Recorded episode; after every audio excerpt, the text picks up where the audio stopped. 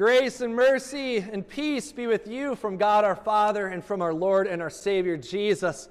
Amen. Alleluia. He has risen. He has risen indeed for us, broken, sinful, undeserving people. Jesus is alive and he conquered death for us.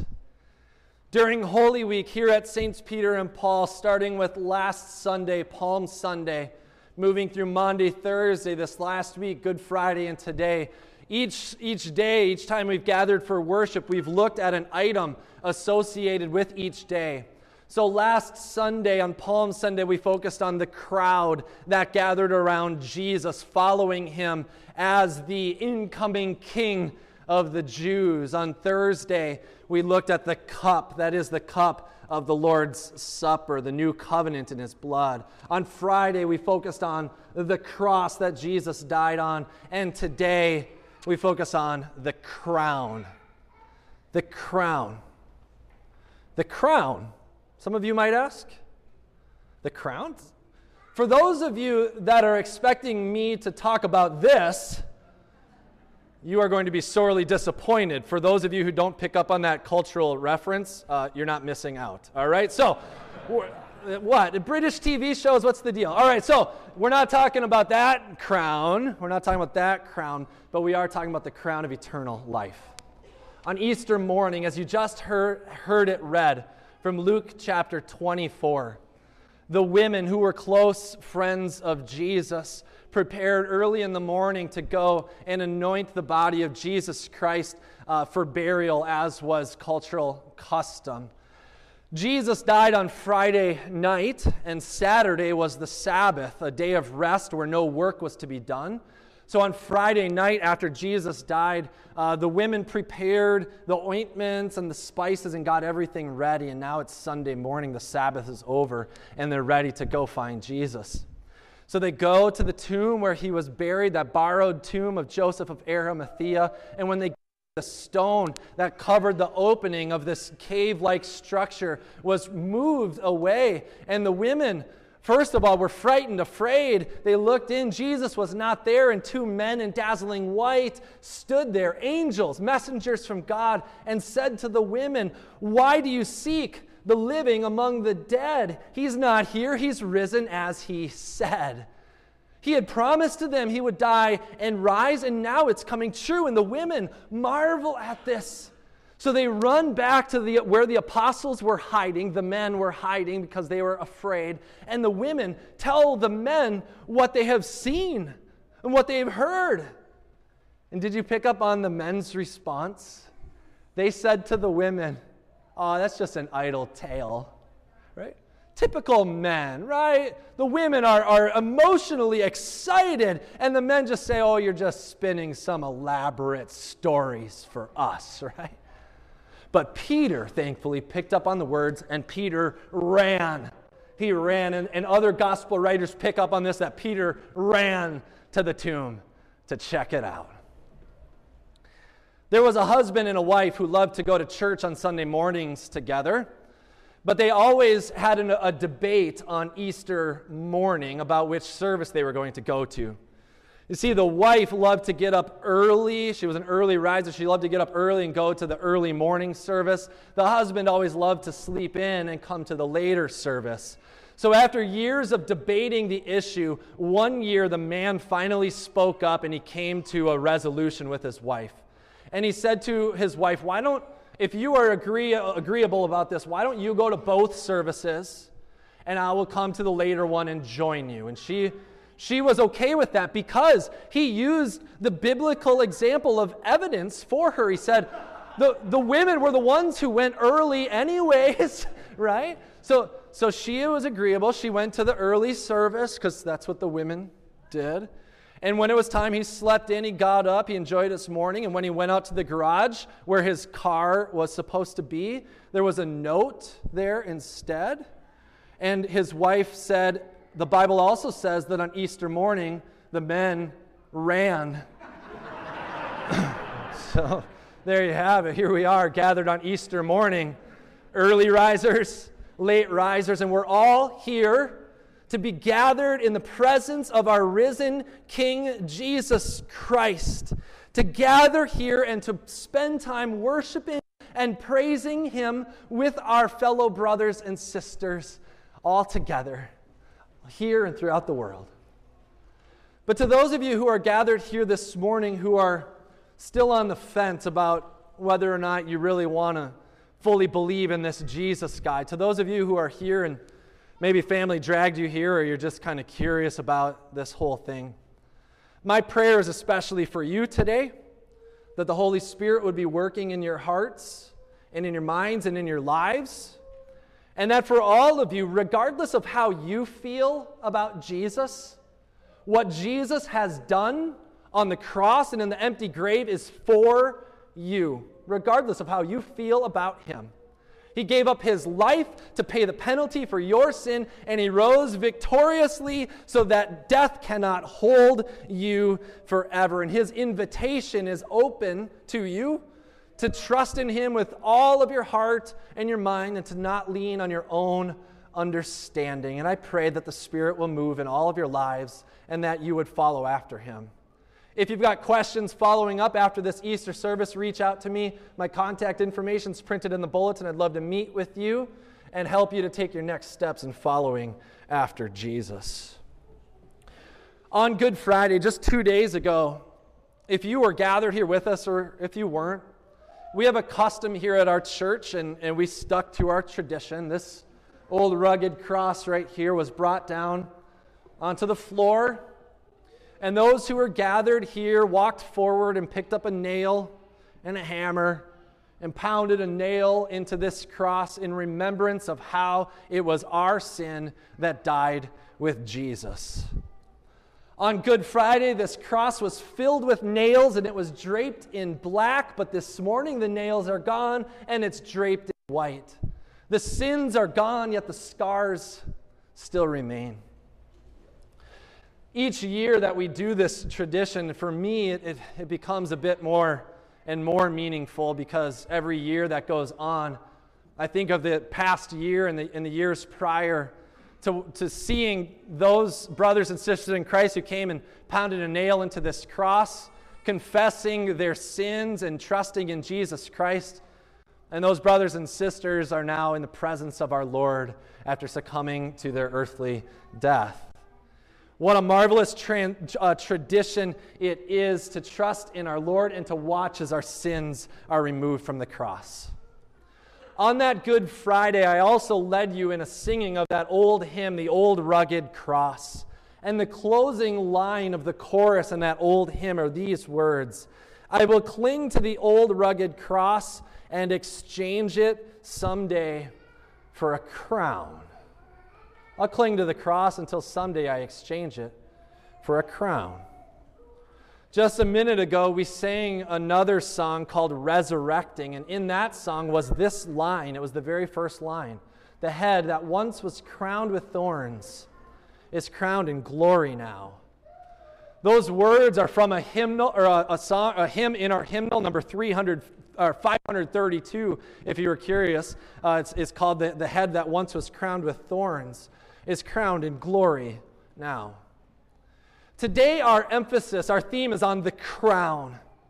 The crown. And maybe you're saying to yourself, but where in the Easter story? I didn't, I didn't see it, Pastor. I didn't see a crown in the Easter story. You're right, there's not a literal crown that anybody wears on that day, but there was a crown on Friday, a literal crown.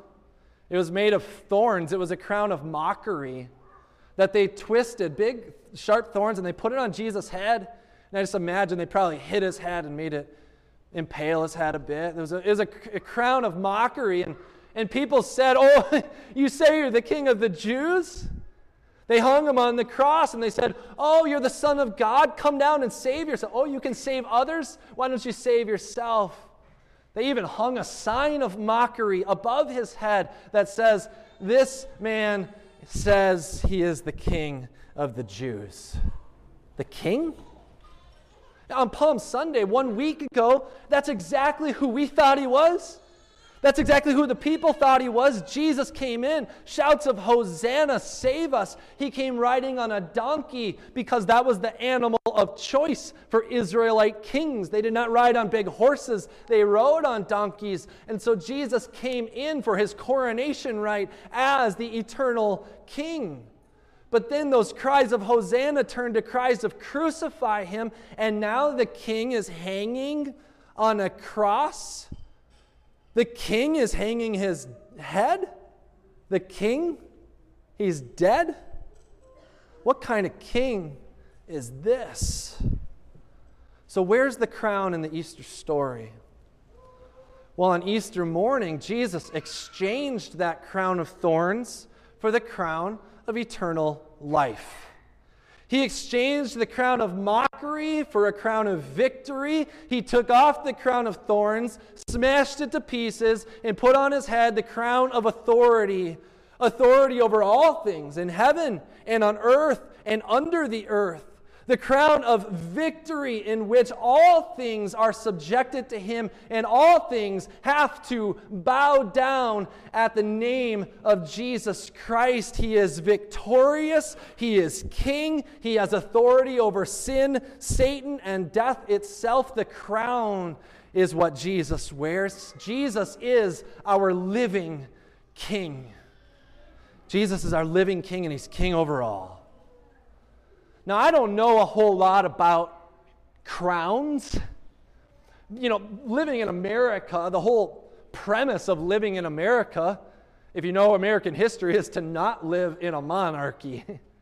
However, the Brits are still trying to influence us through shows like The Crown and their other media. And I'm not a big fan of British uh, drama, by the way, if you can't pick up on that but they, they, they have infiltrated us. And, and so it's a, you know, we learn a little bit about what it looks like in a monarchy. And the thing that I want you to hear today is this with the crown, what I've learned with the crown in a monarchy is that the crown belongs to a family. And the crown represents power and authority. And therefore, because the crown belongs to the family, the power and authority belong to the family as its inheritance. You and I are part of the family of God. If you believe in your heart and confess with your lips that Jesus is Lord, you are part of the family of God. Those of you baptized children of God are part of the family of God. And therefore, when you are part of the family of God, His victory is your gain. The crown of everlasting life is guaranteed to you. The resurrection from the dead belongs to you, and death will not be your end. You will rise, and you will wear the crown of eternal life. The book of James says it like this Blessed is the man who remains steadfast under trial, for when he has stood the test, he will receive the crown of life which God has promised to those who love him. And the last book of the Bible, Revelation chapter 2 10, says, Be faithful unto death, and I will give you the crown of life. As Christians, Easter is everything. And without Easter, Christianity is nothing. I say this almost every single Easter, and so I might as well say it again. If Jesus did not rise from the dead, our faith is in vain. That's in the Bible. If there were no resurrection from the dead, there is no Christianity. I hope that you understand, those of you who believe in Jesus and those of you who are questioning belief in him, I hope you understand that the resurrection of Jesus is the linchpin on which our faith stands or falls. If there is no resurrection from the dead, if Jesus did not rise, go home. We're locking the doors. I'm done being a pastor. There is no point in this church. Seriously. But if Jesus rose from the dead, and because Jesus rose from the dead, it changes everything. It changes everything. Jesus rose from the dead. There is so much historical data and evidence to back it up. There are so many eyewitness accounts of his resurrection. If you do not believe me, go look it up for yourselves. It is overwhelming the proof and evidence of Jesus' resurrection. So, because he rose from the dead, this is what it means Jesus is our living king. And because Jesus is our living king, it means everything he ever said is true. And if you look at all of the collective statements about what Jesus said, and if you look at all the collective statements about what the scriptures attest to about Jesus, it is so very good for you and for your neighbors and for our world. The resurrection of Jesus changes everything, for from him comes the forgiveness of all that we have ever done wrong. And from the resurrection of Jesus comes the eternal life that is promised to us. And from the resurrection of Jesus, he moves us to go into this world serving and forgiving and going and giving to the world the gifts of grace in Jesus Christ, not asking for anything in return. And in the end, the end of the story is this that Jesus is coming back. And when he comes back, his resurrection will be ours. His resurrection from the grave will be our resurrection from the grave, and these mortal bodies will put on the immortality, and we will live forever with the crown of victory on our heads. You see, the crown of victory belongs to Jesus, and the crown is our inheritance. Jesus is our living King. Watch this. Bible says, My king is the king of the Jews. He's a king of Israel. He's a king of righteousness. He's a king of the ages. He's a king of heaven. He's a king of glory. He's the king of kings. And he's the Lord of lords. That's my king. I, I wonder, do you know him? my king is a sovereign king. No means of measure can define his limitless love. He's enduringly strong. He's entirely sincere. He's eternally steadfast. He's immortally graceful. He's imperially powerful. He's impartially merciful. Do you know him? He's the greatest phenomenon that has ever crossed the horizon of this world. He's God's Son. He's a sinner's Savior. He's the centerpiece of civilization. He's unparalleled. He's unprecedented. He is the loftiest idea in literature. He's the highest personality in philosophy. He's the fundamental doctrine of true theology. He's the only one qualified to be an all-sufficient Savior. I wonder if you know him today.